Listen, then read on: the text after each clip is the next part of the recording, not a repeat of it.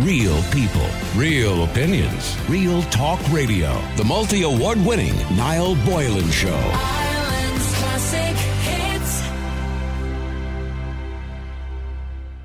the fiasco at Dublin Airport today, and I see just as we speak, by the way.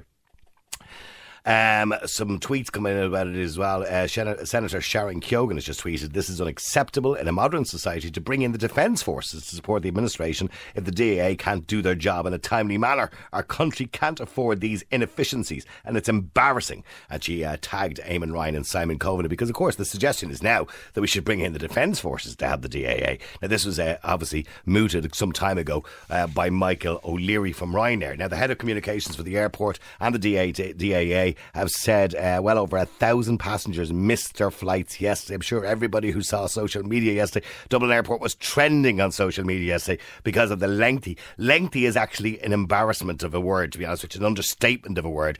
Lengthy queues at Dublin Airport yesterday where many people missed their flights. Joining me is Labour councillor and former Lord Mayor Dermot Lacey, who was tweeting on the matter yesterday. Good afternoon to you, Dermot. Good afternoon, Niall. How are you? Now, you yourself actually were in the thick of it, so to speak. I was. It was the first time I've flown. I don't know in about four or five years, maybe even longer. To be honest with you, Like most And people, I, imagine, at this stage, yeah. Yeah, but even long before COVID. To be honest, you, I don't really travel that much outside the country. So I was over going to Amsterdam on a cancer-related issue, but. I could not believe how badly handled. I mean, not alone was the queue going on forever, but there was no organisation, there was no sort of ropes between the parallel lines in many places, there was no information. Uh, I was really genuinely embarrassed for the country uh, with other tourists in the line, and I really believe the DAA have an enormous amount to answer. And you know, in response well, you heard their statement. They said a blip. They called it a blip. Well, I don't know whether it was a blip or not because I haven't been in the airport, you know, for a long time, as I said. But it was a disgrace. Uh, I mean, a simple. I, I, I was delayed for about an additional hour yesterday because when I went into the airport, they pointed to one queue. I went into that queue. About about half an hour later, uh, somebody came along and said, "No, that next down there for baggage check-in. This is for security." A simple sign saying that at the door would have helped. I then had to go to the back of the queue, and it added about an hour on onto the line. I, I'm not cribbing for myself, but there was old people in that queue. There was mothers with, and fathers with babies. Uh, there were tourists. It was a shambles. It really was an extraordinary shambles. And you know the airport authority might say it's a blip, but the reality is that they haven't recruited staff, they haven't trained staff, they weren't prepared for it. And you know, I heard a statement from Senator Kerry, but you know, Senator Kerry is a member of the Oireachtas. She's she's part of the government, and you know, it, it, there's a little bit of party politic in sort of her blaming the Minister for Transport. Governments are collective decisions.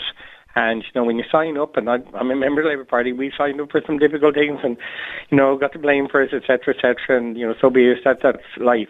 But Senator Kerry cannot pass the blame on to, you know, Eamon Ryan alone because, you know, he's a Green Minister. This is a collective government shambles. Well, well, he, well, but ultimately, somebody has to be responsible. He is Minister for Transport, so he has to It take is, some level of responsibility. He, of, course, of course, he has to take responsibility. But you see, there is an issue in Ireland, and I've been talking about this for the last couple of months. Over the last 20 years or so, Irish society has delegated responsibilities to all sorts of authorities. We have the National Transportation Authority, we have the HS, HSE, we have Bord Pleanála, we have Dublin Airport Authority.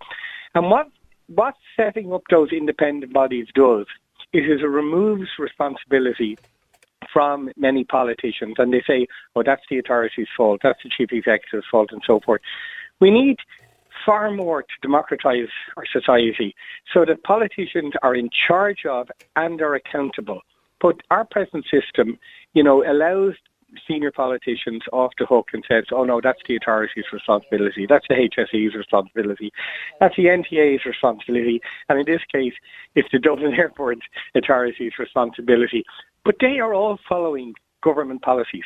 Government policies are telling them to cut costs, to reduce standards, because uh, funding of all of these bodies is not what it should be. So we need to fund the Dublin Airport Authority properly. We need to manage it properly. We need to give people good jobs. Do you remember when you were growing up?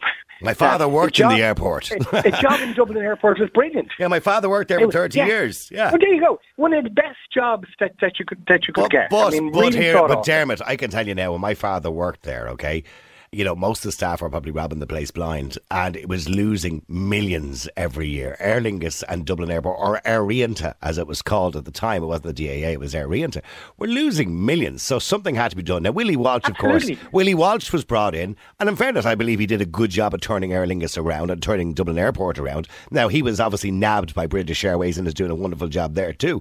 But what I'm saying to you is, what led to this situation? To say this was a blip is nonsense because this is about the fifth or sixth time this has happened in the last two months, right? It started back in March. Now, this is. Uh, uh, exceptional what's happening. Now, I know there are situations around Europe where this is happening, and a lot of it, by the way, COVID is to blame for a lot of this. And by the way, Dermot, can I just say your own party, the Labour Party, by the way, were all for zero COVID and lockdowns. So, in fairness, Dublin Airport was affected mostly by COVID more so than many other businesses, including hospitality as well. But in saying that, a lot of staff abandoned the airport because it was closed for so long, essentially. When I say closed, there was limited amount of flights. So Yeah. it was really badly affected. And it was hard for Dublin Airport to get that staff back. You know, I'm not letting them off the hook here, right? But I mean, so the government does have to bear some of the responsibility for what is happening and help to rectify this situation. Now, don't get me wrong, there are individuals who are organising, and I, I could tell you a simple solution to this. It's, but when I say simple, it's a little bit more complicated than simple. But if people were a lot of times, only two days ago, Dublin Airport were putting out tweets saying, please don't arrive more than two and a half hours before your flight time. Then yesterday, they were putting out a tweet saying, please arrive before two and a half hours because uh, you're, you're going to miss your flight otherwise. There's so many mixed messages. People have lost faith in the system that they had. And now you've got a situation where somebody is at the back of the queue, a two hour queue, who's due on a flight in an hour's time, and you have somebody at the front of the queue who's due on a fl- flight in seven hours' time. So you've got a whole mishmash of people who shouldn't be in that queue because they've lost faith in the system. Because there, I- there's incompetence. Niall, I, I could say give you the simple answer and say I agree with you, uh, and I do agree with most of what, what, what, you're saying. But we have to get a resolution, and one of the resolutions is to recruit more staff on proper wages and proper terms and conditions. Couldn't agree with you part more. Of the, Yep. Part of the problem is they're offering for short-term contracts, zero-hour contracts, lower wages. We, the, the big problem yesterday was, was lack of staff.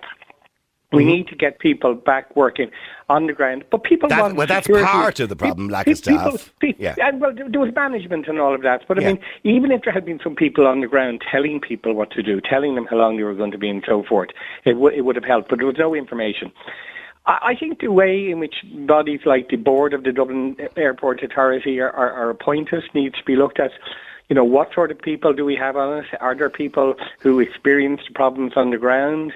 Um, how do we ensure that the consumer is represented, the regular flyer is represented, and so forth? We don't have any of those in, our society. What we ha- what we do is we appoint people uh, based on all sorts of other reasons, some political, some business related, some commercial. But we don't necessarily appoint people who can run bodies like that. And that all comes back to the decision that started somewhere in the mid uh, 1980s, 1990s, where governments have consistently removed themselves uh, from governing. And we set up all these independent bodies. My view is very simple. When you set up independent bodies, you move the power from the politicians, and when you move the power from the politicians, you move the power from the I- people. well, then, Dermot, and we need you, to reverse uh, that. uh, okay, are you saying that it was a mistake that the Irish government allowed it to be privatised between 2006 and 2015 because it's wholly owned a subsidiary now of International Airlines Group IAG? Absolutely, absolutely, I do. Yeah, So you believe that was a mistake to, to allow do. it Yeah, to be privatised? I think that, I, I don't think every fish and chip shop in Dublin should be, you know, state owned. Mm-hmm. But I think there's a certain important state infrastructure that should be absolutely owned and run uh, by the state and for the state. Now, run by the, when I say run by the state, I'm talking about run efficiently uh, by the state and with a degree of sort of commercial common sense. Mm. But they should be run in the state's interests. And I don't think that happens anymore. And I, that is part of the problem of, of the sort of privatisation that we've had. And the same applies, for example, to the waste services, where we have four and five different companies driving up to one street every morning because we, we, we privatised it and took it out of local government hands. I mean, do- know- well, the the DAA have said now the biggest weekend this weekend, the June Bank holiday weekend. Okay, uh, they're expecting hundreds of thousands of passengers to go to Dublin Airport this weekend. Um, they're saying it's not going to happen again, but here's the problem. Everybody has seen what's happened this weekend. And now, anybody, if I was booked on a flight on Saturday off to Spain and my flight was at 12 o'clock, I'd be arriving at 4 in the morning because we've seen what's happened already. So, this is going to create a huge problem for them. And it comes back to the fact that people have lost faith. And not only that, I listened to a doctor today who works in Liverpool, an Irish doctor. He was, uh, I think, a, a neuro, uh, brain surgeon, as far as I know. And he said that he goes back and forward regularly. And he said it wasn't just the delays, it wasn't just the fiasco of the queues. He said when he got in there, he said, and I'm using his words, the place was in squalor. He said the toilets hadn't been cleaned, the sinks hadn't been cleaned, the floors hadn't been cleaned, the bins are overflowing. He said it's a disaster from start to finish. He said it's actually shameful. Well, I, I have to say, in fairness, it, when I went in, it wasn't in squalor, but we did have a laugh because when we eventually arrived in at the uh, when we eventually arrived in to the uh, check-in area, we all went up to have a cup of coffee. Did you- did you get a cup of coffee? The, the, the person told us the coffee machine was broken. No, so sort- after so all that. it, it, it, sort, it sort of added to the whole whole occasion, uh, but it was sort of the final laugh. So, but uh, somebody? of- of the day. Okay, but look, I mean, the bottom line is we know COVID originally caused the problem, right? But we should be past that point now. Most everybody else has to get on with it. I know hospitality are crying as well because they need staff too, but they just have to get on with it, and we, we're working on it, right? But should somebody be responsible? I know people have been called before the Oireachtas um, to answer questions, but I mean, ultimately, you know, if you were manager of a football team, for example, and your team was losing, I mean, you'd be out of a job. I mean, you can accept this on one occasion, but not it. This is happening constantly for the last two or three months now. Yes, I think somebody should be responsible. And that, that's why in all of the bodies I've listed above, and including the Dublin Airport Authority, we need to give responsibility back to the political system uh, to deal with these things because our present structures of governing this country allows ministers to wash their hands of all of these agencies under their control, and that's not good for Ireland. It's not good for the Irish people, and needs to be reversed. And, and, and finally, I, I was shocked to hear, by the way, for the DAA, because a question was asked. You know, un, unlike any other business, they know exactly how many passengers are coming in and out of Dublin Airport, right? It's not like any other business, you know, because everybody has to buy a bloody ticket. Yeah. But according to the DAA, that information is not shared with them from the airlines because I'm assuming there's some sort of GDPR issue. I don't know. But mind you, they should know by the amount of planes that are taking off and landing and working out. It's not, it's basic mathematics. Many people sit in an aeroplane. I'm assuming most were full this weekend. Absolutely, Niall. Look, GDPR, it's like the health and safety of the old days. It's used as an excuse by so many bodies not to do anything. And we, we need so many discussions in this country about how the public service operates. I, I support the public service. I believe we need a strong public service in this country, but we need an accountable public service. Uh, and we need a public service that is answerable to the, to the public whom it is set up to serve. Too many agencies now, now seem to me to be established for their own good rather than the good of the customers, and that needs to be changed. All right, well, listen, thank you very much indeed, and I appreciate you coming Good on the to talk air. to you. Thanks. Labour. Councillor and former Lord Mayor Dermot Lacey, who couldn't get a cup of coffee in the end because the coffee machine was broken. I think that was the least of people's worries yesterday. But for Dermot, God bless him, he couldn't get his coffee. Over a thousand passengers, I'm sure that's a conservative estimate, by the way, uh, didn't get to get on their flights yesterday. I feel sorry for anybody going away this weekend. The DAA have trying to reassure people to arrive on time and not too early that they have it all in hand. I don't trust them. I don't believe them. And I think people have lost faith in the, the DAA and Dublin Airport at this stage. So what's going to happen again this weekend is people who are on a flight for two o'clock in the afternoon are going to be arriving at three and four in the morning. You're going to have massive queues because everybody's arriving at the same time. There's an easy fix for this. When you're booking online, it gives you an exact time to arrive. And if you don't arrive at that time, you're late. You don't get your flight. If you do arrive at that time, you're allowed in and you go along your way. If you arrive too early, you have to wait. That's the way it should be done. The same way as they do it in theme parks, for example, in America. It's a very good system and it works well, provided they have the staff. If they make a hames of it and people miss their flights like they did yesterday, I believe those people not only should get re, uh, obviously be given another flight. Uh, many of those people were given other flights. Some didn't get other flights. But you can imagine a family say they were heading off to Florida or Spain or somewhere nice. You know, two adults, two children. They've been saving up for years for it. You know, dad and mum have taken time off work, whatever it is. And they arrived to that fiasco yesterday. And then they don't get on the flight because they've missed their flight by an hour because they couldn't get through security in time or immigration or whatever it is because of the whole all the delays. I not only would be looking for my refund on my flight or to be given another flight, I would be suing them for compensation for the damage that you have destroyed somebody's holiday, their accommodation already booked, their car hire booked, or whatever else they had booked. I would sue them for everything because it's complete and utter incompetence. That's all it is. It's nothing more than that, nothing less than that. Oh, let's take some of your audio, by the way, as well, in relation to this. A lot of people making comments about it. Hi Niall. Um, I was in Dublin Airport yesterday, and I had booked fast track. And um, for me to get through fast track yesterday, it took over an hour. An hour.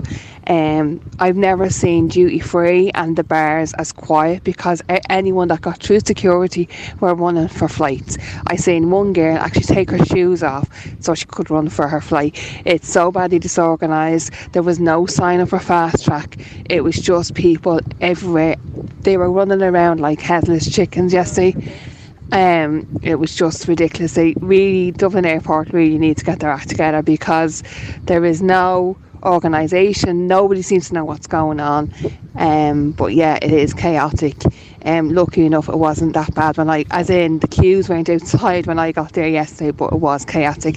Uh, Debbie here in sunny Portugal. Love the show. Thanks. Bye. Well, I hope you're having a good time in sunny Portugal. She obviously eventually got to Portugal. I'm so jealous of you, Debbie. So jealous of you. She's probably lying by a pool with her earbuds in at the moment as we speak, sipping a cocktail. But in saying that, many people weren't as lucky and didn't get through. She missed out on the queues at the start. Thankfully, at the time she got there, there wasn't. Could you imagine? I don't know whether you've seen the videos on RTE and everywhere else of the queues outside, these kind of twisty queues outside up and down the ramp. I mean, if you join the end of that queue, you might as well forget about it. You're not getting on your flight. And I, I there was one couple actually, they were heading off to Italy, I think it was.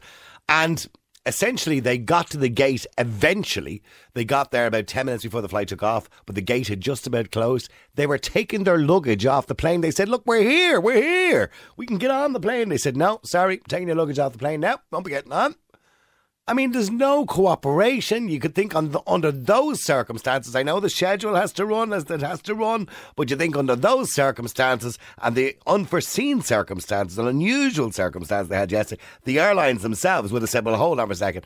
Let's give a little five minute bit of grace here for two people. Five minutes." God, they could make that up in the air by putting the boot down, couldn't they? The pilots do that all the time. The number is 087 188 0008. That's 087 188 0008. Let me know what you think. All right, keep texting, keep WhatsApping. The number is 087 188 0008. Now, let me go to also former Lord Mayor. A lot of Lord Mayors talking today, isn't there? Or former Lord Mayors. And Councillor Christy Burke. Good afternoon to you, Christy. Good afternoon, Matt. I was just speaking to one of your colleagues, Dermot Lacey, a little bit earlier on there. When I say your colleague, also former Lord Mayor as well.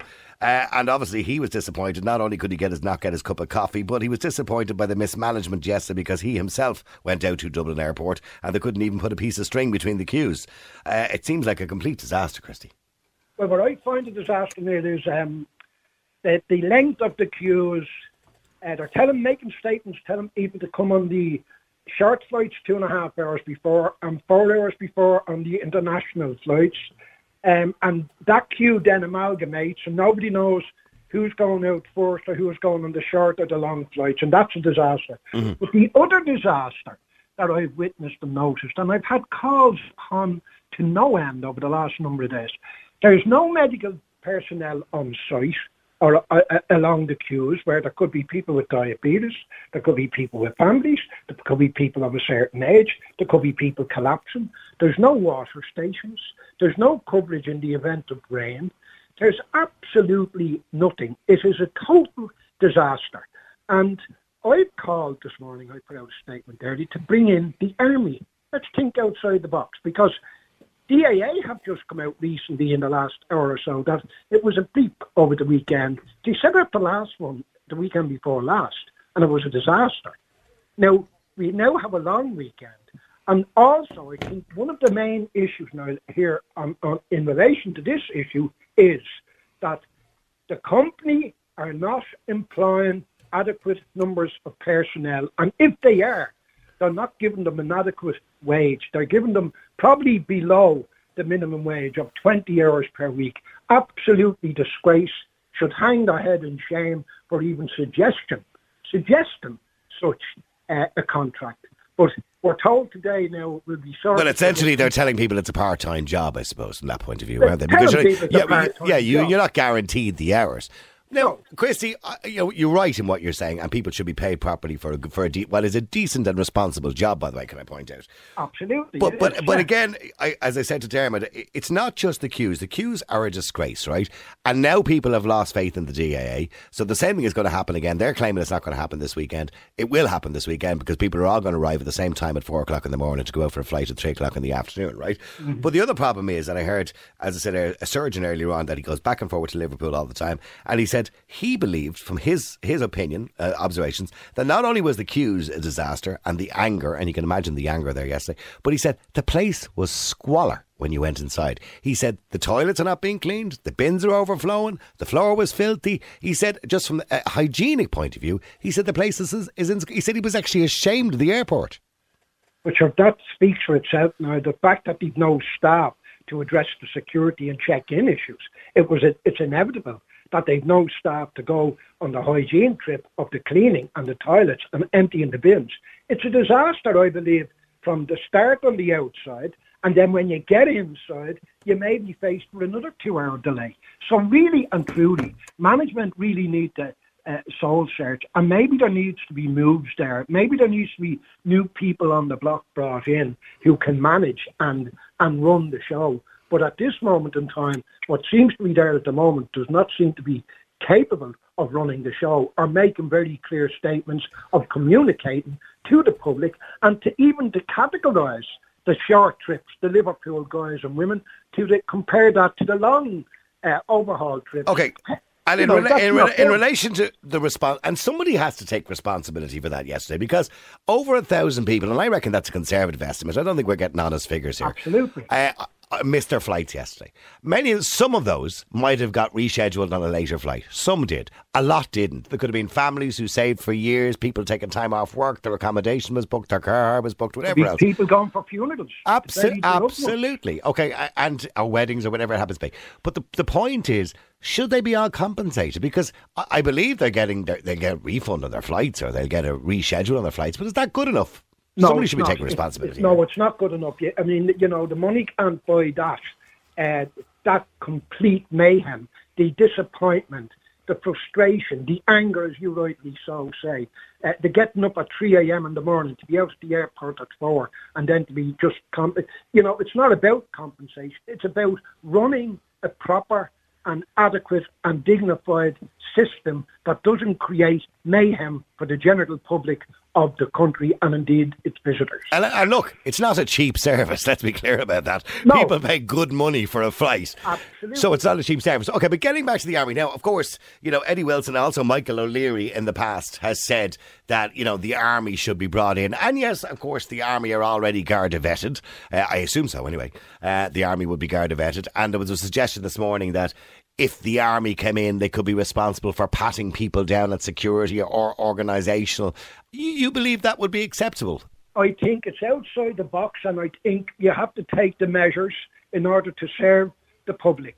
Yes, and maybe bring Michael O'Leary in on top of it because he can. He seems to be well uh, capable of running the show. Um, I do believe that the army personnel didn't we bring them in for COVID? Well, yeah, but that's under different circumstances. That was under a public health issue. Mind you, I didn't agree with a lot of that either, but however, but that was for public health reasons. Is a completely different reason. I, I, I just don't know. Actually, do me a favour, Christy. Could you just hang on there for a second? Because I just want to bring in Senator Sharon Keoghan, who just uh, put up a tweet about this. And she said, This is unacceptable in a modern society. Bringing our defence force to support the administration if the DAA can't do the job in a timely manner. Our country can't afford these inefficiencies. It's embarrassing. So, Sharon, you'd also be in favour of that. Absolutely. And the ar- the army have been brought in on a number of occasions before. They were brought in the times when I think the public bins went on strike um, many, many years ago. They were brought here in and meet here when we had water shortages. They were brought in here throughout the country the time we had the snow, uh, snowfalls, very heavy snowfalls. Look at clearly And bus all our systems, and- all and our systems strikes, yeah, are yeah. breaking down after COVID. All our systems, whether it be what's happening at the airport there, what's happening in our health, and what's happening in, in, in housing, things are not working as they should be after COVID. Um, and whatever the reason may be, it's not acceptable that people have to queue five, six, seven hours and they miss their flight.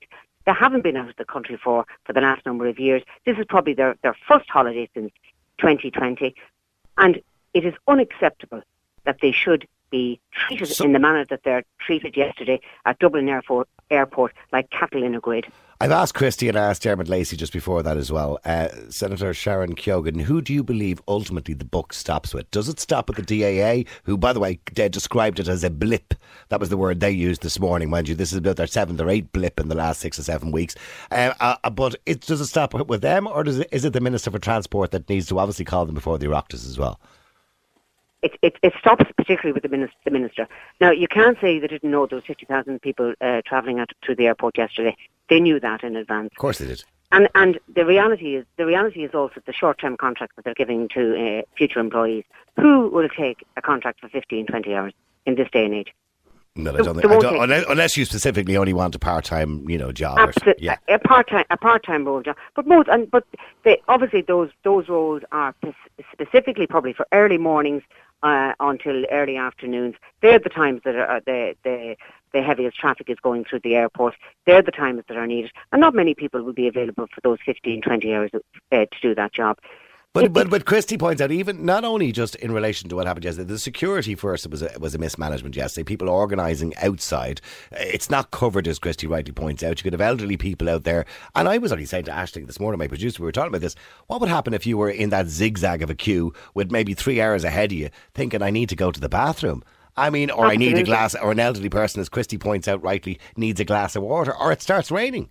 Or you have to use Ab- insulin. We're, we're very Or use absolutely, insulin. Absolutely. They were very, very lucky that the weather was as good as it was. But you know, it, people obviously may need the bathroom. People are travelling with very young children. It is look, at it, is grossly unfair. The buck stops with the minister. You have to find a solution to the problem when it presents itself. The army are there. They, they should be used. They can be used. And if if it's going to happen again next weekend. Well, Eamon It's Ryan, Eamon Ryan, just there's just weekend. news just coming in there. Eamon Ryan has just instructed Dublin Airport Authority to provide solutions within 24 hours to ensure the chaos witnessed at the weekend doesn't happen again. But calling in the army, he says, isn't the answer. Well, it may not be the answer uh, uh, for him, but it certainly is the answer for the people that are that are standing there in the queues for six, seven hours uh, hours at a time. I mean, the army are well equipped to do this, absolutely well equipped to do this, and they they are there on hand. In, in emergency situations, and this is an emergency situation. What type of message are we sending out to to to uh, other to people that are travelling here? What type of message are we sending out to foreign foreign investors that are coming here? What type of message are we sending out to the taxpayers of this country? Well, it just looks We like- I mean, to be they honest with you- deserve better. I, you know, we, we got a message in earlier on today um, into the radio station, and I'll be honest with you, I couldn't disagree with it more, or I couldn't disagree with it at all, to be honest with you. Ireland just doesn't seem ready for tourism because we invite tourists over here, uh, they'd be ripped off for the price of a car rental, they'd be ripped off in a hotel, and then when they're trying to leave the country, they won't even be able to get out of it. I mean, we're, n- we're just not ready for tourism, are we? No, maybe, No, we're not. We're, we're- no, we're certainly not ready. I mean, you, and you can clearly see, even even with the restaurants and the hotels today, the the staff shortages that are Mm-hmm. there at this moment. A moment in time, people have moved on from some of those industries and they're retrained in uh, in different industries and they've gone back to work uh, for a different lifestyle because obviously those particular lifestyles are, are may not suit family life, but. You know, we are Yeah. definitely not ready when it comes to tourism in this country. And look, at the Minister for Tourism has to deal has to deal with that. Catherine Martin has to do that. But the buck stops really with Hildegarde Naughton and Eamon Ryan. End of Maybe story. Eamon Ryan. Well, sorry, Christy, and- sorry, go ahead, Christy Burke. Sorry. Maybe, maybe, maybe Eamon Ryan should base an office out there for the next couple of weeks, and he should go along the line today and speak to people who've been sleeping in the airport since last night. One particular particular traveller, a girl going to Boston, she's from Galway. She took up position yesterday evening and slept outside, but she's still in a queue. Maybe the minister should walk the line and, and speak to people and see what their views are in relation to thinking outside the box by bringing in the defence forces. But see, the problem is the genie is now out of the bottle, so to speak, because Dublin Airport, the DAA, will be again putting up their tweets as they did last week. Saying please don't arrive before two and a half before hours before your flight. But the passengers, as I said, have lost faith, and this weekend will be one of the busiest weekends of the year so far. They're expecting probably seventy to eighty thousand passengers this weekend in a day, and I guarantee you, guarantee you, people will be arriving seven hours before their flight. Absolutely. And there will be mayhem again this weekend. And the DAA will promise you the deers in the park, but you'll go and catch them yourself. Well, listen, thank you very much indeed, and I appreciate you coming on the air, former Lord Mayor Christy Burke, and also Senator Sharon Keoghan. Thanks very much indeed for coming on the air. Good Thank luck. you. All right, um, everybody seems to be singing from the same hymn sheet, so to speak. Everybody discussed what's happening. Nobody taking responsibility. Eamon Ryan has instructed to Dublin Airport Authority to provide solutions within 24 hours. That's not going to happen. To ensure the chaos witnessed at the weekend doesn't happen again. They're not going to guarantee that, although they've said it already. The DAA have said, no, we've learned our lesson. This is not going to happen again. It will. Of course it'll happen this weekend again. And they'll put their tweets up on social media telling people only arrive two and a half hours or three and a half hours if it's an international flight. They'll tell you to do that. And then come Friday, they'll do exactly what they did yesterday and the day before. They'll put out another tweet saying, uh oh, sorry, we've a disaster in our hands. Can you all come early now? We're sorry about that now. It's a mess. An absolute and utter mess. How not to run an airport. And uh, you know what? Dermot Lacey makes a very good point. Sometimes I'm in favour of privatisation, sometimes I'm not. But at least when something is privatised, they're answerable. And then Youth the Minister for Transport is answerable. Um, Dublin Airport, of course, the privatisation, or it was privatised between 2005 and 2016. It was a semi, it was a state body and then a semi-state body for a long time. Uh, my father worked in the airport when it was a state body, when it was Aer Lingus, and, and the operator at the time not wasn't the DAA, it was Aer Rianta was the name of the operator at the time. And I have to be honest with you, it was a disaster. Or should I say, it was run a lot better than it is now. It became a disaster when it was privatised. And, you know, Willie Walsh did a good job at running Dublin Airport at one stage, and then he went over to BA because he was headhunted because he was doing such a good job. And now, I don't know who's running it now. I haven't got a clue. Well, I don't think anybody knows actually who's running it, or nobody's running it properly, certainly. Well, the DA are running it. But they're making a mess of it. And, you know, like, it's easy to blame COVID and say we lost staff. And yes, they did lose staff during COVID. But that's not good enough for the thousands of passengers who are paying good money for flights. To mention as well, a lot of people talking about the chief executive of the DAA, uh, Dalton Phillips. Yeah, he did, an, or well, it was announced on May the 13th that he was planning to resign from his position anyway, or his current role, in September this year. So people are saying, sure, he's going anyway now. Yeah, well, he is going anyway. Uh, let me just go to Anne. Anne, you're in Ireland's Classic Hits. How you doing, Anne? I'm good, thanks, thanks Now, very much. And you worked in Dublin Airport. Um, Yes. And it should be, by the way, somewhere you should be proud to have worked in. Um, my father worked there for 30 years. And you also worked in Shannon as well. Yes, I started in Shannon in 1991 after the Gulf War Okay. as security, and then I proceeded on to one of the major airlines. that would have been so I worked- difficult after the Gulf War because it became very strict after the Gulf War, didn't it? Oh yeah, well Yeah. we did our security, and then we went on to check in and the whole lot. So I stayed there, and we started covering Dublin since 2009. Okay. Uh, so basically, then we worked in Dublin and Shannon, a few of us. So you were one of Um, those people at that uh, area there where you take your shoes off, take your belt off, your watch off, and you- Uh, no, I wasn't at security up in Dublin. I would have been working for, with one of the major airlines. oh, okay, all right, Uh, okay. we, well, so it would be ticketing, check-in, gates, ramp, the whole lot. Okay, so when you So see we- those, when you see the video footage yesterday, um, you know, and the pictures online of people literally queuing in a snake-like fashion up and down the ramps outside of the terminal. Yes, Uh, yes. wh- how does that make you feel when you see that? Do you know, it, it, it made me smile, and uh, it's maybe an awful thing to say, but I'm currently back in Shannon Airport. I work four days on and two days off uh, in a different um, in a different area, but I'm working with public, the public, so I'm not in marketing or anything like that. And I can see how easy it is for people to get in and out of Shannon Airport. The Ryanair flights are chock a block. Aer Lingus are quite happy with the transatlantics. They have a Boston and New York every day, and United have a flight to Newark every day. I'm I'm on the floor, so I can see what's happening and how easy it is. We've people coming down from Kildare and Newbridge, up from Mayo, that are coming down to Shannon to use it because of its easy access.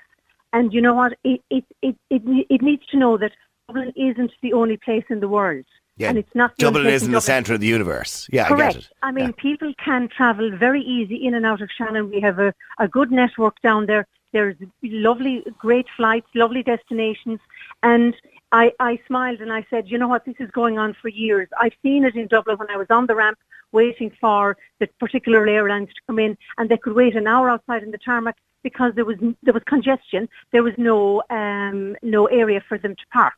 So this has gone on. This is not a not a new thing. It's because uh, yes, they did lose a lot of staff uh, due to COVID, and I, I can appreciate that because it took me two over two months to get my own uh, Shannon ID back now. Because of course we had to be vetted, and there's additional vetting to to be done uh, this time. But I at least we got an ID, and I can see that they're getting extra staff down in Shannon. I see Swissport hiring staff, so they are getting them through. It is taking longer, but Shannon is working very well, and I'm I have a brother. and I'm I'm not in doubting that for a minute. And people have mentioned Shannon and Cork, by the way. But Hmm. in saying that, if we were to move many flights to Shannon and Cork, uh, I mean the scheduled flights, the New York flights, or uh, I don't know, they don't have immigration in Shannon, do they?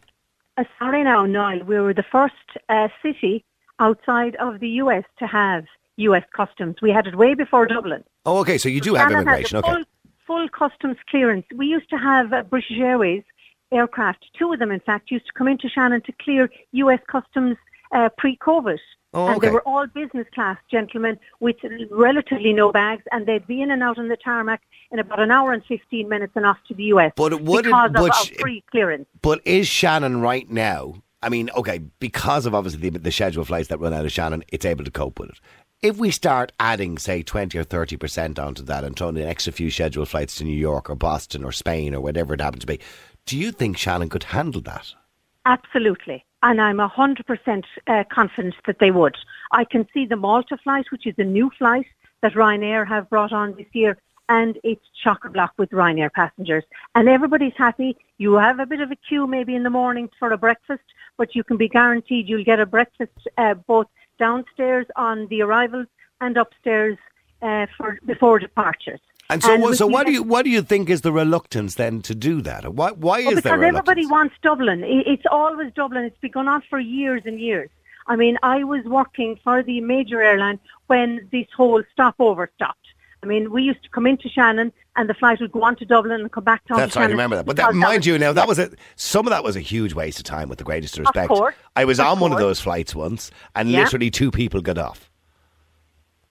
Right. Well, I don't know about that now. I would have been working on that those particular flights, and we had no bother with, with you know, the passengers used to come on and off.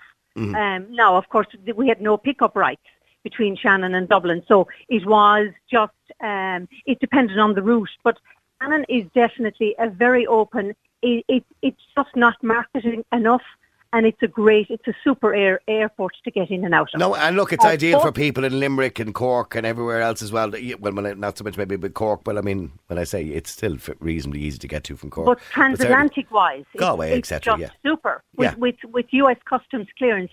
I mean, I met uh, a lady down at check-in last week, and they held the check-in open for her. She was above through US customs through the duty free uh, within 25 minutes with her three children. And I said to her, I was down at check-in. And she said, "Oh yes, I remember you." I said, "You're a lucky woman." I said because a staff member walked up with her. I said, "You wouldn't get that in any other airport," and you made your flight in 25 minutes, clearing U.S. customs. And she said, I, I, "She said, yeah, it's a it's a great airport." I said, "You need to to tag this airport. Go on Twitter, go on Instagram, and say how easy it is." And she was on a transatlantic flight.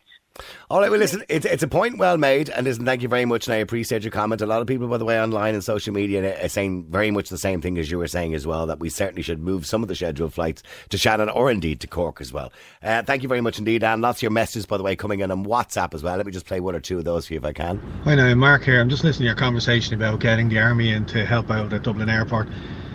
It's a ridiculous idea to have that happening because the simple fact is lots of industries around the country are suffering with shortage of staff because of the pandemic. Because people went home, left the country, retired, found new jobs, new opportunities. Dublin Airport have been underpaying people uh, to do that kind of job because they gave them bad contracts, so people are not staying there. The cost of living is costing a fortune you know, most people to get out to work for Dublin Airport, they're gonna they're gonna have to drive out, and that's costing more money because of the cost of fuel and everything today, and the cost of living. So it's not worth their while to go out to that job. Now, if you believe that working security at Dublin Airport at 14 euro an hour is a good job, well, I'm afraid I don't think it is a good job, and I think that's one of the issues that they have. Reality is, all industries are suffering from a shortage, but why do we have to say, well, oh, it's because we're all going on our holidays, we're all getting upset about it? You know, the fact is, you can't get service in a restaurant because there's no staff, because they're not, you know, not enough staff and they're not being paid enough. That, this is happening. What do we do? Throw the army into that job as well? Thanks for that. Sorry I can't come on, Mark here. Bye. Okay, so basically, Mark, what you're saying, it's up to them to get themselves out of the trouble they're in in the first place. Absolutely, couldn't agree much more. Yeah, you're not going to put the army into a hotel or a bar, are you? Hi, Niall. Mary here. I just wanted to comment on this expression that the airport are using that it was a blip. Well, let me give you some insight into the blip. Um, I came back with my family from Santorini, uh, possibly into the second week in May, and we got in in the early hours of the morning, and like that doctor said, it was carnage. The place was filthy. The toilets absolutely destroyed, filthy, dirt everywhere, bags left unattended all over the airport. So much for uh, not leaving a bag unattended. They were on the. Uh, the baggage claim area. There was bags on that going round. There were bags in piles everywhere, and not a member of staff to be seen. So this blip was going on weeks ago, and they should be ashamed of themselves. You never, you never see an airport like that when you travel around the world, and you always see our guys on talking about how great it is. It's not. It's a shambles. Yeah, a lot of people saying that, by the way, when you go to the arrivals area, there was piles of suitcases everywhere. And somebody else says that they got off their flight and it took two hours for the bags to come out on the carousel. And even when they did, it was over 45 minutes before they were all put onto the carousel because obviously there's a lack of staff in that department as well, probably. Sorry, guys, uh, just listening to the conversation there. We can't come on to the radio. Uh, I actually worked for the DAA, a part of the security, a couple of years back. Um, they give they gave us all 16 hour contracts. Um, that wasn't enough hours for people, but they said, "Oh, don't worry, there'll be plenty of hours, but don't worry about it." Um, and which we all did get 39 hours, but obviously when the looks of the pandemic hit, they brought everyone back down to 16 hour contracts. So people left, you know what I mean? Um, which is fair enough.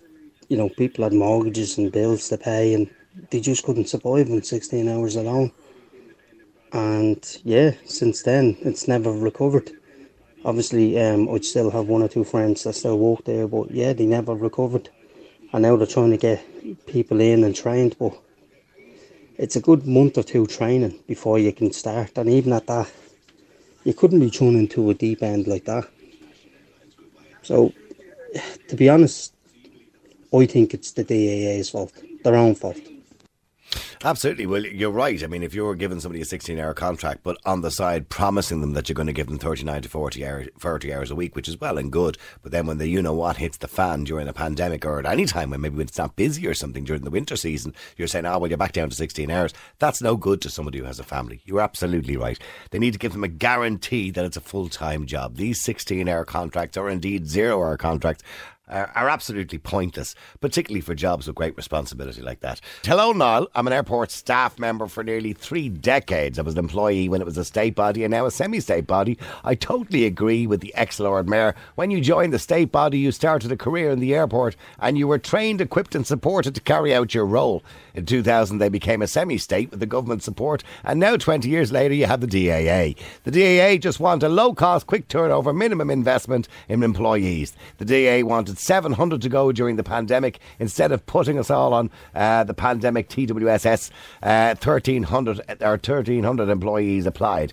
What does that say about the semi state body? This is a semi state body for transport that hasn't been able to get into the top 100 companies in Ireland for several years. Yet three other semi state bodies also involved in transport, all are within the top 20 25.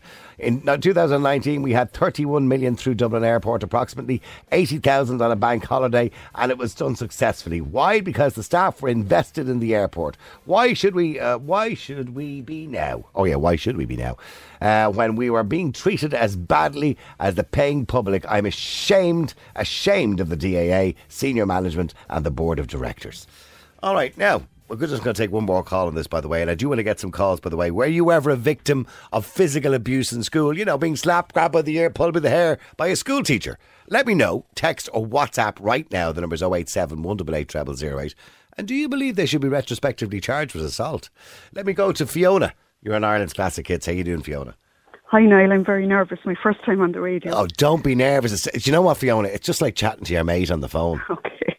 Um, we flew in, myself and my husband, from Barcelona last Sunday night. Okay. At about quarter, Monday morning, about quarter past one in the morning. Okay. Um, when we got there, there was carnage. When we came to the arrivals, there were bags everywhere. But one of our bags never came out of the carousel. It was missing. And were you So- waiting, by the way, just out of curiosity, because somebody else mentioned this earlier on, when you got to the airport, how long were you waiting for the bags to eventually come out in the first no, place? No, it was. To be fair, it was quite quickly. Okay, I'd okay. say within the hour. To Okay. be fair, it was. But we realised one of our bags was missing and it didn't come out. So we had to hang around for about an hour and a half to fill out one of the missing bags for the Okay. the tag for the missing bags. Um, and we've been waiting since last Sunday night Okay. for news on our bag. Now we flew with the Aer Lingus, and you get through on the lost luggage. You get through to a central line. But I think it's in India or Pakistan. It's not in Dublin Airport. Okay. And we've made hundreds of calls. You have to make about 31 calls before you get through to the call centre. And Dublin Airport aren't replying to their emails either to look for our lost luggage. So have you any Um, idea where your luggage is?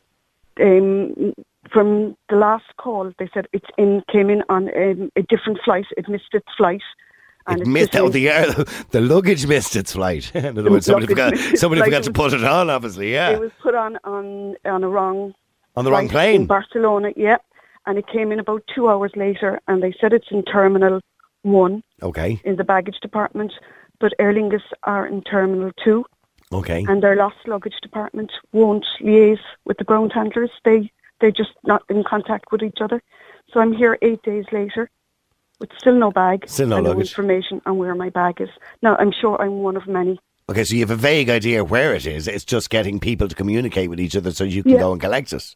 Yeah. Well, yeah, uh, you just shouldn't have. By the way, you shouldn't have to collect it. It should be delivered to your door. No, I was willing to drive up to Dublin. I know. try and know. retrieve it. If I could go through the, you know, the warehouse where all they keep the bags, I would have went through all the bags myself. I know. But, they're But not, but you, they have a they have an obligation to deliver it to your door. They do it. but That's the way it works. If they lose your bag, they have an obligation to deliver to your door. Well, I'm eight days later. That's terrible. Anything. Like you I'm sure. I mean, don't get me Mhm. wrong. Bags get mislaid every now and again, right? It's rare, thankfully. It doesn't happen too often. I hope. Uh, but you know, one or two days is. I, it, what I say is acceptable. It's not acceptable, but it can happen. But eight days. It's eight days, and we spoke to one of the lovely ground handler. I just by some miracle I got through to some ground handler, and he said that it's chaotic up there. Right. There's bags abandoned everywhere. Somebody did mention that earlier on that in the arrivals area, there's stacks of suitcases everywhere.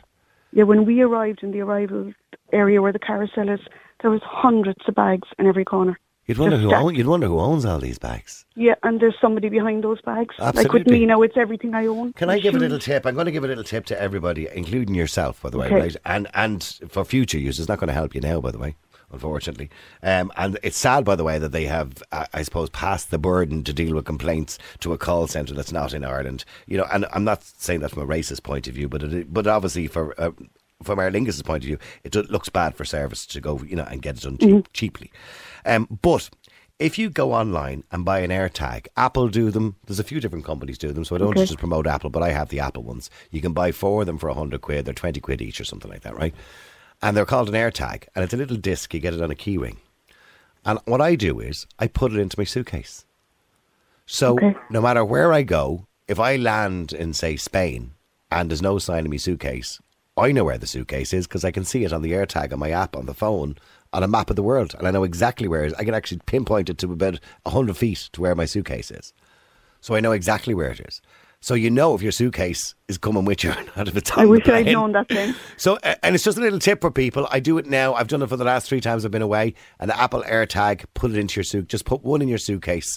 Um, and you can then when you're not on holidays, you can use it for your keys or your wallet or anything else you Mhm. want to use it for. They're only about the size of a a one euro coin.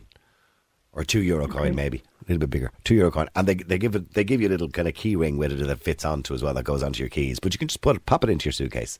And Well, then I'll you know doing that the next time. and you know exactly no matter where you are in the world you know where your suitcase Ashley can say to people what's the point? It's still lost. It is still lost. But at least you've won up. If they turn around to you and say we don't know where it is you can say, well, I know exactly where it is. It's on the tarmac in Dublin Airport, and I'm in Barcelona, or vice versa, whichever. Niall, I, uh, I was just hoping or pleading with anybody in Terminal 1 that if I have my tag, would there be anybody kind enough to, just to look to see is my suitcase there?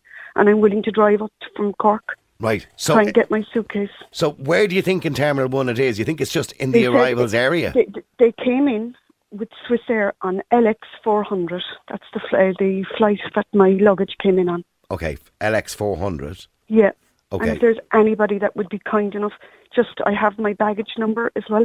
If they'd be kind enough just to see is it there, and I'm willing to drive up to Cork All from right, Cork okay. to try and get it. Okay. Well, I, I tell you what, if anybody who is dealing with Swiss Air or anybody who's working in Terminal 1 can give us a dig out, if you're listening, if you can give us a dig out to find Fiona's bag, it came in a Swiss Air LX400. Uh, if you think you might know where it might be and you can help her out, because she knows it's there somewhere. She just needs to find it.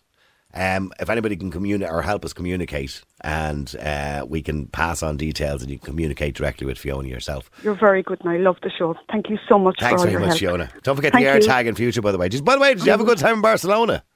No, we actually went on a cruise, Niall. Oh, did you? Very good. That was nice. We went on a cruise, so we went. We flew to Barcelona, and we boarded a cruise in Barcelona, and it was lovely. First Oh. holiday away since COVID. Okay, nice Mediterranean. How long was the Mediterranean cruise for? It was seven days. It was lovely, Niall. Beautiful, It was really nice. We enjoyed it. I'm glad you enjoyed it. I'm glad it's nice to get away for a while, isn't it?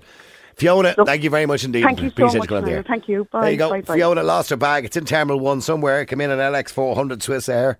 It's in Terminal 1 somewhere. If you happen to be working in the airport, or you know somebody working in the airport, you can think you can help us out. Find, find Fiona's bag. She's eight days without it. Nobody's answering the phone. Nobody's communicating with her. She's even written to Aer Lingus themselves. They won't reply to any emails. I, it is a sad sign, isn't it? When you've got a national airline offsetting its complaints department or its communications to abroad in some foreign country, where people, and it's not because I'm not talking about because the foreign languages or anything like that. I'm talking about the fact that they don't, they're not really in touch because they're not there, are they? You know, at least if it's a girl or a guy in air, you know, at the desk at Aer Lingus, they can go. Well, I tell you what I'll do. I'll, Fiona, I'll have a, I'll just, I'll, I'll saunter down during my lunch break and have a quick look for you, and I'll give you a call back in the afternoon. Do you know what I mean? A little bit of personal touch. I know you can't do that for everybody, but every now and again, it's nice to have those personal touches. Real people, real opinions, real talk radio. The multi award winning Niall Boylan Show.